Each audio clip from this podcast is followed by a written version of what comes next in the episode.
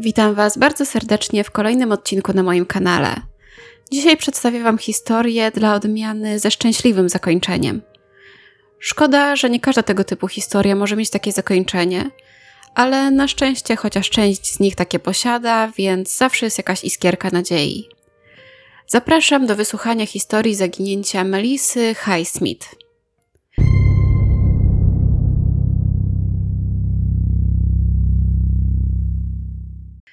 Rodzice Melisy, Alta i Jeffrey, poznali się na randce w ciemno w bardzo młodym wieku. Ona miała 18 lat, a on zaledwie 17. Już rok później pobrali się i wkrótce po tym Alta zaszła w ciążę i 6 listopada 1969 roku na świat przyszła Melisa.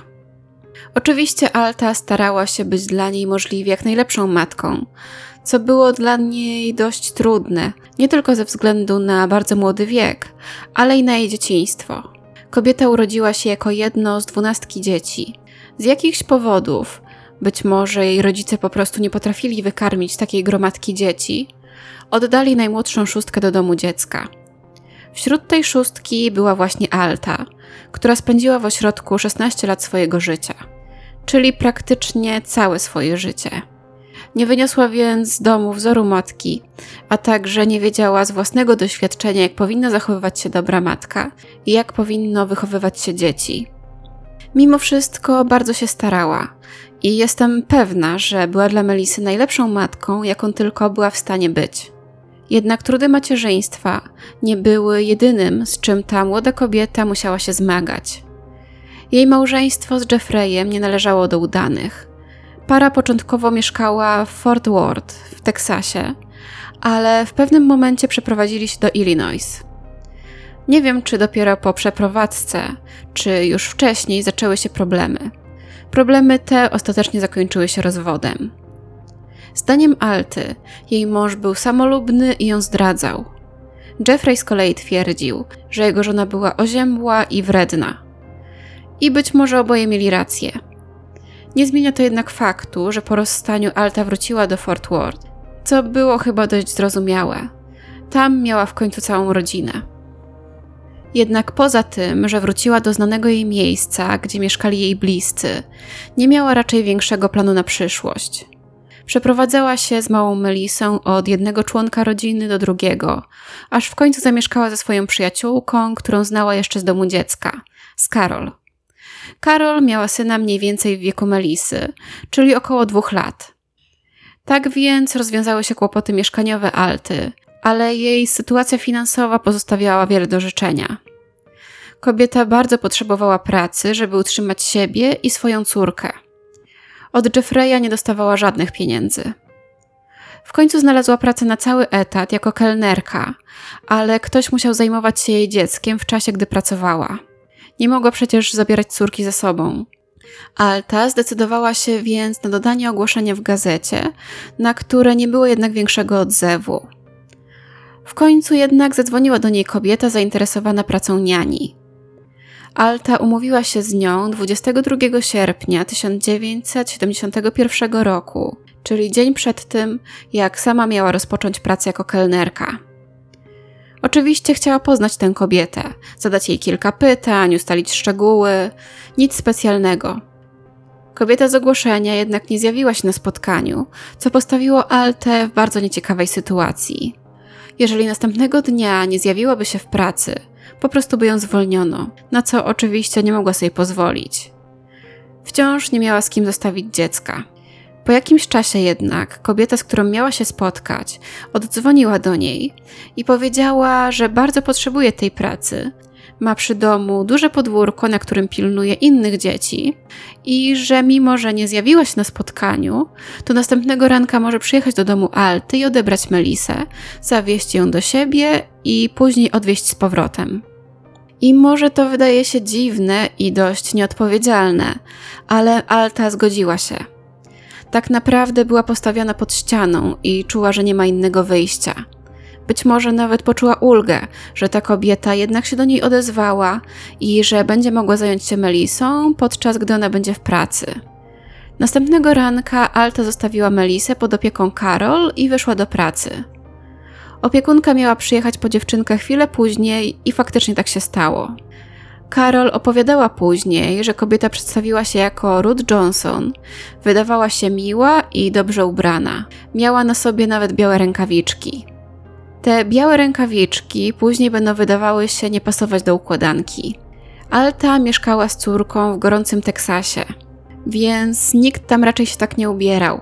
Powstały więc przypuszczenia, że kobieta, która odebrała Melisę, wcale nie była kobietą, tylko mężczyzną ubranym za kobietę. A te białe rękawiczki miały zatuszować jego męskie dłonie. Niemniej w tamtym momencie Karol nie wydawało się to podejrzane. Niania zaproponowała nawet, że może zabrać i opiekować się tego dnia również jej synem, ale Karol nie zgodziła się. Przekazała jej jednak pod opiekę 22-miesięczną Melisę, zamknęła drzwi i wróciła na kanapę. Gdy usłyszała odgłos odpalanego samochodu, zalała ją podobno fala niepokoju i wyszła nawet z domu, żeby jednak zabrać dziewczynkę od tej kobiety. Ale gdy ponownie otworzyła drzwi, już nikogo tam nie było. Jak pewnie możecie się domyślać, ta kobieta nigdy nie zwróciła Melisy, a Alta nie miała nawet jej numeru telefonu, ani w żaden inny sposób nie mogła się z nią skontaktować. O wszystkim poinformowała oczywiście policję, ale w tamtym czasie była jeszcze zasada, że poszukiwania mogą rozpocząć się dopiero po 24 godzinach od zaginięcia. I niestety dziewczynka nie wróciła do domu po tym czasie i faktycznie trzeba było zacząć jej szukać.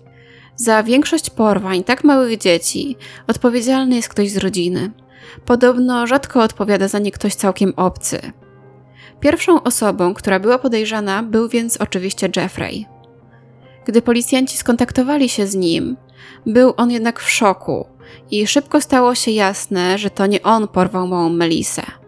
Ani on, ani nikt inny z jego rodziny, ani z rodziny Alty. Główną teorią śledczych stało się więc to, że dziewczynka została porwana przez kobietę, która bardzo chciała mieć dziecko, ale nie mogła go sama urodzić i z jakichś powodów nie mogła też takiego dziecka adoptować. Postanowiła więc porwać czyjeś dziecko i wychować je jako własne. I co oburzające i bardzo przykre, policjanci stwierdzili, że nie ma żadnych dowodów na to, że Melisa została skrzywdzona i że mają nadzieję, że ktokolwiek ma dziewczynkę, to dobrze się nią opiekuje. Nawet nie chcę sobie wyobrażać, co musieli poczuć rodzice Melisy, gdy usłyszeli coś takiego. Po prostu jakby ktoś im napluł w twarz. Do tego Alta przez całe lata była oskarżana przez policję, że to ona sama najprawdopodobniej zabiła swoją córkę, a następnie zatuszowała swoją zbrodnię. Nawet ciężko to skomentować. Alta przez cały czas i tak musiała zmagać się z ogromnymi wyrzutami sumienia, że pozwoliła na porwanie swojej córki w taki sposób. Na pewno marzyła tylko o tym, aby cofnąć czas. Dodatkowo musiała też czuć niewyobrażalną wręcz rozpacz po stracie dziecka i oskarżano ją o coś takiego. Nie wiem, czy poszukiwania dziecka, czy coś innego sprawiło, że Alta i Jeffrey wrócili jednak do siebie i ponownie się pobrali. Mieli ze sobą jeszcze czwórkę dzieci, trzy córki i syna. Co ciekawe jednak, ich dzieci nie wychowywały się od samego początku wiedząc o tym, że gdzieś tam mają jeszcze starszą siostrę, która została porwana. Ojciec powiedział im o tym dopiero, gdy byli w wieku około 8-9 lat. Alta nigdy o tym nie wspominała. Było to dla niej po pierwsze zbyt bolesne, a po drugie wciąż zmagała się z wyrzutami sumienia. Gdy ich syn, Jeffrey Jr., podrósł, to właśnie on stał się głową poszukiwań Melisy.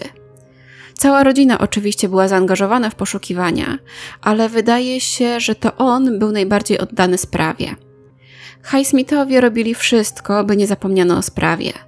Opowiadali o porwaniu Melisy w podcastach i gazetach, prowadzili profil na Facebooku skupiający się na sprawie, zdecydowali się na stworzenie komputerowej symulacji przedstawiającej Melisę jako dorosłą, dojrzałą już kobietę. Gdy tylko mieli jakiś trop, natychmiast ruszali w drogę, aby go sprawdzić. Przez te wszystkie lata trzy kobiety skontaktowały się nawet z nimi, twierdząc, że to one mogą być zaginioną przed laty Melisą. Jednak testy DNA to wykluczyły. Przełom nastąpił we wrześniu 2022 roku, gdy zgłoszono, że ktoś widział kobietę wyglądającą jak Melisa w Karolinie Południowej. Ostatecznie ten trop okazał się być ślepym zaułkiem, ale sprawił, że lokalne media ponownie zainteresowały się sprawą, a rodzina nabrała motywacji do dalszych poszukiwań. Ojciec Melisy zdecydował się na oddanie próbki swojego DNA do firmy zajmującej się poszukiwaniem krewnych w celu stworzenia drzewa genealogicznego. Połączono go z trzema spokrewnionymi z nim osobami kobietą i dwoma mężczyznami. Osoby te były rodzeństwem. Wyniki przekazano Lisie Joe Shilly, genealog amatorce, która potwierdziła, że są to jego wnukowie. Następnie udało skontaktować się z przybranym ojcem tych osób, który zapamiętał imię, którym posługiwała się Melisa, a także imię i nazwisko jej męża. To wystarczyło, aby dotrzeć do ich aktu małżeństwa i poznać aktualne personalia Melisy. Wtedy już 53-latka nazywała się Melanie Walden. Jeffrey skontaktował się z nią na Facebooku i opowiedział jej o wszystkim. Napisał, że prawdopodobnie jest jego zaginioną przed 51 laty córką i zaproponował, że jeżeli zgodzi się poddać badaniom DNA, to za nie zapłaci. Kobieta oczywiście była bardzo zaskoczona wiadomością i oczywiście potraktowała ją jako próbę oszustwa. Mimo wszystko odpisała, że na pewno nie jest zaginioną Melisą, ale życzy im powodzenia i że będzie się za nich modlić. Coś jednak nie dawało jej spokoju i zaczęła interesować się sprawą zaginięcia dziewczynki. Szybko okazało się, że ma na plecach takie samo znamie, jakie miało zaginione dziecko. Ostatecznie zdecydowała się więc na testy DNA i okazało się, że faktycznie to ona jest zaginioną dziewczynką. Oczywiście Melanie skontaktowała się również z kobietą, która ją wychowywała. Zrobiła to za pośrednictwem Facebooka i wprost zapytała o swoją prawdziwą tożsamość. Kobieta, którą dotychczas uważała za swoją matkę, odpisała jej, że w rzeczywistości kupiła ją w 1972 roku na ulicy za 500 dolarów i od zawsze wiedziała, że jest zaginioną Melisą. Okazało się, że Melanie większość swojego życia spędziła w Fort Worth. W 2022 roku mieszkała zaledwie 20 minut drogi od swojej prawdziwej rodziny. Jej życie nie było jednak usłane różami. Melanie wyprowadziła się z domu w wieku zaledwie 15 lat, ponieważ nie potrafiła dogadać się z kobietą, która ją wychowywała. Jak sama powiedziała, miałam pełne przemocy dzieciństwo, szukałam lepszego życia. Powiedziała również, że ta kobieta zawsze przesadnie ją chroniła, zabraniała jej wychodzić z domu i bawić się z innymi dziećmi, ponieważ powtarzała jej, że urodziła się w domu i w związku z tym ma uszkodzony mózg. Jako nastolatka na ulicy, bez niczyjej pomocy, bez wykształcenia i doświadczenia w jakiejkolwiek pracy oraz bez środków do życia, Melanie zaczęła pracować jako prostytutka. Latach 90. była co najmniej czterokrotnie aresztowana właśnie za pracę w takim, a nie innym zawodzie. Przez te 51 lat była kilkukrotnie zamężna i urodziła trójkę dzieci, które niestety trafiły do adopcji. Jej życie zmieniło się dopiero, gdy odkryła religię. Postanowiła wtedy wszystko zmienić. Znalazła pracę w fast foodzie, a także przy sprzątaniu kościołów. Nie wiadomo, jak wyglądałoby życie kobiety, gdyby nie została porwana. Możliwe, że byłoby o wiele lepsze i szczęśliwsze, a może mimo wszystko potoczyłoby się bardzo podobnie. Tego już nigdy się nie dowiemy. Wiadomo natomiast, że wszystko bardzo się zmieniło po tym, jak okazało się, że została porwana jako dziecko i odebrana swojej rodzinie. Dotychczas była pewna, że nie ma zbyt wielu bliskich, a nagle okazało się, że ma ogromną wręcz rodzinę, która za nią tęskniła, szukała jej i ją kocha. Nawet nie potrafię sobie wyobrazić, jakie emocje musiały mieć miejsce przy pierwszym spotkaniu Melanie z jej rodzicami i rodzeństwem. Co musiała czuć Alta, gdy po 51 latach obwiniania siebie za to, co się stało, w końcu zobaczyła swoje dziecko. To musiało być tak ogromne uczucia, że chyba nie sposób ich z niczym porównać. Niestety nie będą już w stanie nadrobić ponad pół wieku, podczas którego byli rozdzieleni, ale mimo wszystko teraz skupiają się na przebywaniu ze sobą i poznawaniu się. Melanie postanowiła zmienić swoje imię na Melisa, czyli na imię, które nadali jej biologiczni rodzice. Postanowiła również ponownie wyjść za swojego obecnego męża, tak aby to ojciec mógł poprowadzić ją do ołtarza. Zagadką pozostaje jedynie to, kto tak właściwie porwał ją jako dziecko. Melisa wierzy, że zrobiła to kobieta, która ją wychowywała, ale może faktycznie kupiła ją od kogoś na ulicy. Personalia tej kobiety nigdy nie zostały podane do mediów. Pewne jest jednak, że nawet gdyby to ona porwała dziewczynkę, to nigdy już za to nie odpowie, ponieważ sprawa przedawniła się 20 lat po tym, jak Melisa skończyła 18 lat. Rodzina Highsmithów mimo wszystko ma nadzieję, że policja nie zostawi tak tej sprawy i że uda im się ustalić, kto jest odpowiedzialny za pół wieku ich cierpienia. Na razie jednak nie wiadomo o tym nic nowego. Nie znalazłam żadnego źródła, które stwierdziłoby, że funkcjonariusze w ogóle ponownie zajmują się tą sprawą. Ale cóż, skoro po 51 latach udało się odnaleźć zaginione dziecko, to może i uda się w końcu znaleźć porywacza. I na dzisiaj to już wszystko, co dla Was przygotowałam. Na początku powiedziałam, że to historia ze szczęśliwym zakończeniem. I zdecydowanie taka jest, ale nie zmienia to faktu, że to bardzo smutna historia. Rodzice Melisy przez pół wieku obwiniali się o to, co się stało i opłakiwali swoje utracone dziecko. Skupiłam się głównie na poczuciu winy Alty, ponieważ to ona niejako oddała córkę w ręce porywaczki. Ale Jeffrey również musiał się obwiniać. Nie zapewnił swojej rodzinie żadnego wsparcia finansowego, więc to po części z jego winy Alta stanęła pod ścianą i musiała oddać dziecko pod czyjąś opiekę, aby zapewnić im byt. To też historia nieszczęśliwego życia, które prowadziła Melisa.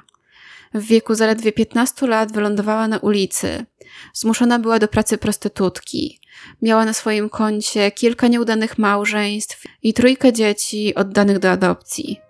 Mimo wszystko jednak to już przeszłość i pozostaje mieć nadzieję, że przyszłość będzie malować się dla nich jedynie w radosnych barwach.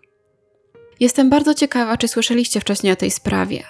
Bardzo możliwe, że tak, ponieważ informowały o niej nawet polskie media. Nie trudno się zresztą dziwić, ponieważ jest to sensacja na skalę światową. Podzielcie się koniecznie swoimi spostrzeżeniami na ten temat w komentarzach. A tymczasem trzymajcie się bezpiecznie i do usłyszenia już niedługo.